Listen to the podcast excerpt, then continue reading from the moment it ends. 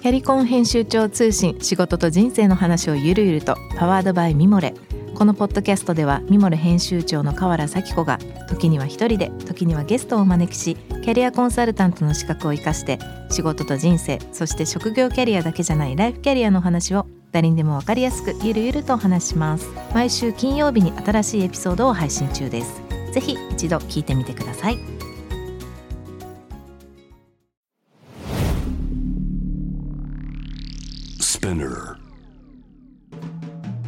ナビゲーター中道大輔です。Vision to the Future with Forbes Japan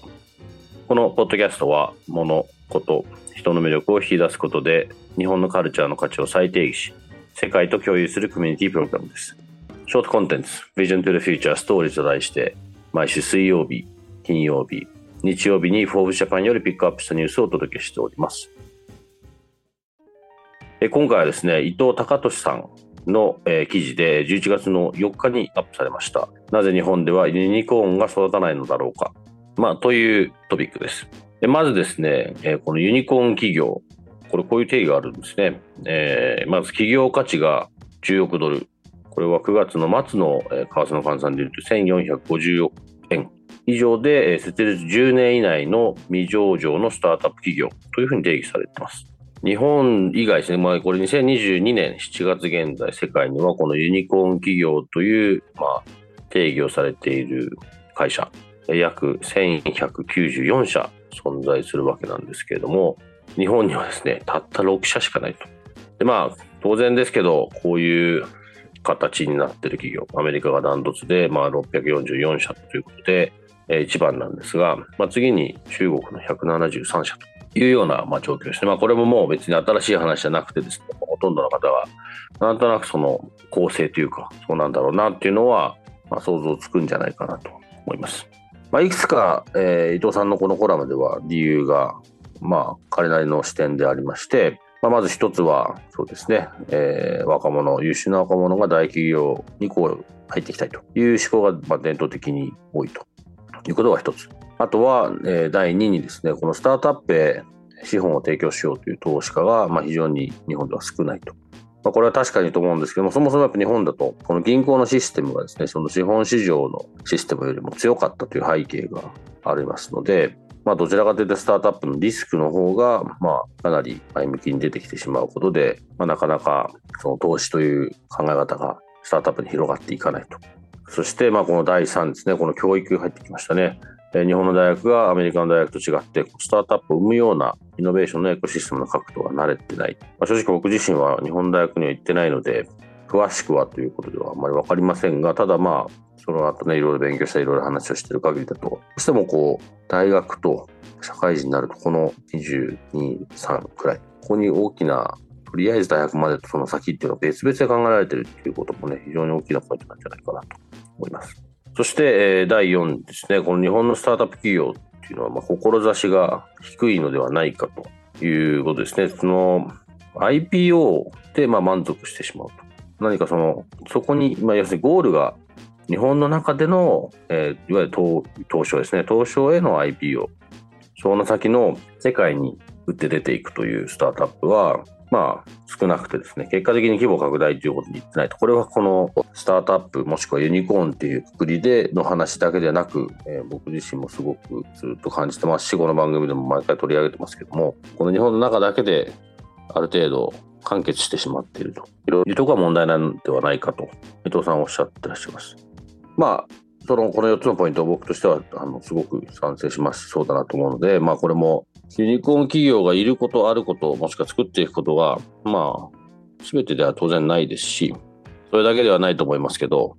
ただ一番初めにお話したように、まあ、世界中を見たときに、まあ、そういう企業の大事さというか、そういう企業が何かしら、まあ、この全部が全部じゃ当然ないんですと思いますけど、何かしら新しいこうステップを世の中に提供してイノベーションを起こすという、まあ、マインドだったり、社会システムだったり、構造だったり、まあ、そういうのは、まあ、この、まあ、伊藤さんのポイントでとこの4つのポイントで、まあ、日本は少し遅れてるし、まあ、形になってないのでということで、まあ、当然変えていった方がいいのではないかなと。で、まあ、特に僕の中ではこの4番目のポイントですね。日本の国内だけである程度全てが完結してしまっているということは、もうそうではなくなる世界が目の前まで近づいてきてるので、まあ、それに対して何かしらのアクションを起こしていかなきゃいけないですし、まあ、そこは、なんだろうな、またその行政だとか、いろんなこうしがらみなんでしょうね。しがらみというか、今までと同じというか、今までそれで成功してきたんで、日本国内だけで言うと。まあ、それでも良かったんでしょうけど。また、こういったポイントもね、変えていかなきゃいけないことの一つかなと思います。まあ、そうすることで、日本の当然、例えば、経済とか社会とか新しいことを見つけていく、こう、なんだろうな、まあ、生活自身もまた新しい角度のものがね、増えてきたりしますし、まあ、僕ら自身、普段の生活が何かしらのきっかけで良くなることにもなるでしょうし、まあ、今でいう、アップルもそうだし、グーグルもそうだし、もともとはそういう企業だったんだと思いますし、まあ、そういうところに乗り遅れないようにしていかないと、自分たちの子供たちにはね、同じような日本語を見せられないという、まあ、これも何度も話してますが、危機感があるので、うん、なんとかしないといけないなと思います。まあ、僕自身もね、あの、この定義するユニコーン企業って、まあ、それなりなんで大きいですし、まあ、ただ企業という、企業のそのサイズ感としてはあれですけど、まあ、日本を少しでもいい形にしていかなきゃいけないという気持ちはあって同じなので、まあ、こういう番組もしてますし、少しでももっと世界がね、カルチャーとして近づけるように、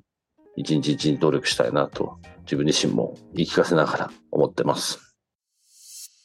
今日ご紹介したトピックは概要欄、リンク貼っていますので、ぜひそちらからご覧ください。質問、感想は番組のツイッターアカウント BTTF アンダーバーコミュニティにお寄せください。このポッドキャストはスピナーのほか、Spotify、Apple Podcast、Amazon Music などでお楽しみいただけます。お使いのプラットフォームでフォローぜひしてください。そして毎週月曜日には様々なゲストとともにお送りするゲストトークエピソードが配信されます。そちらも詳しくは概要欄に載せております。ぜひぜひ、えー、チェックしてみてください。Vision to the Future Stories。ここまでのお相手は中道大輔でした。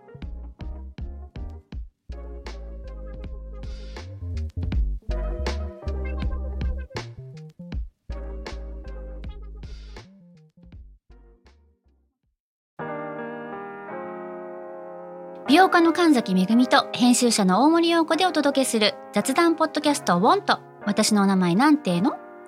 ふと私って誰なんだ？と自分がぐらついてしまうそんなあなたと毎日を楽しくするサバイバル術を一緒に考えていきます。ボントは毎週水曜日朝5時に配信。ぜひお聞きのプラットフォームでフォローしてください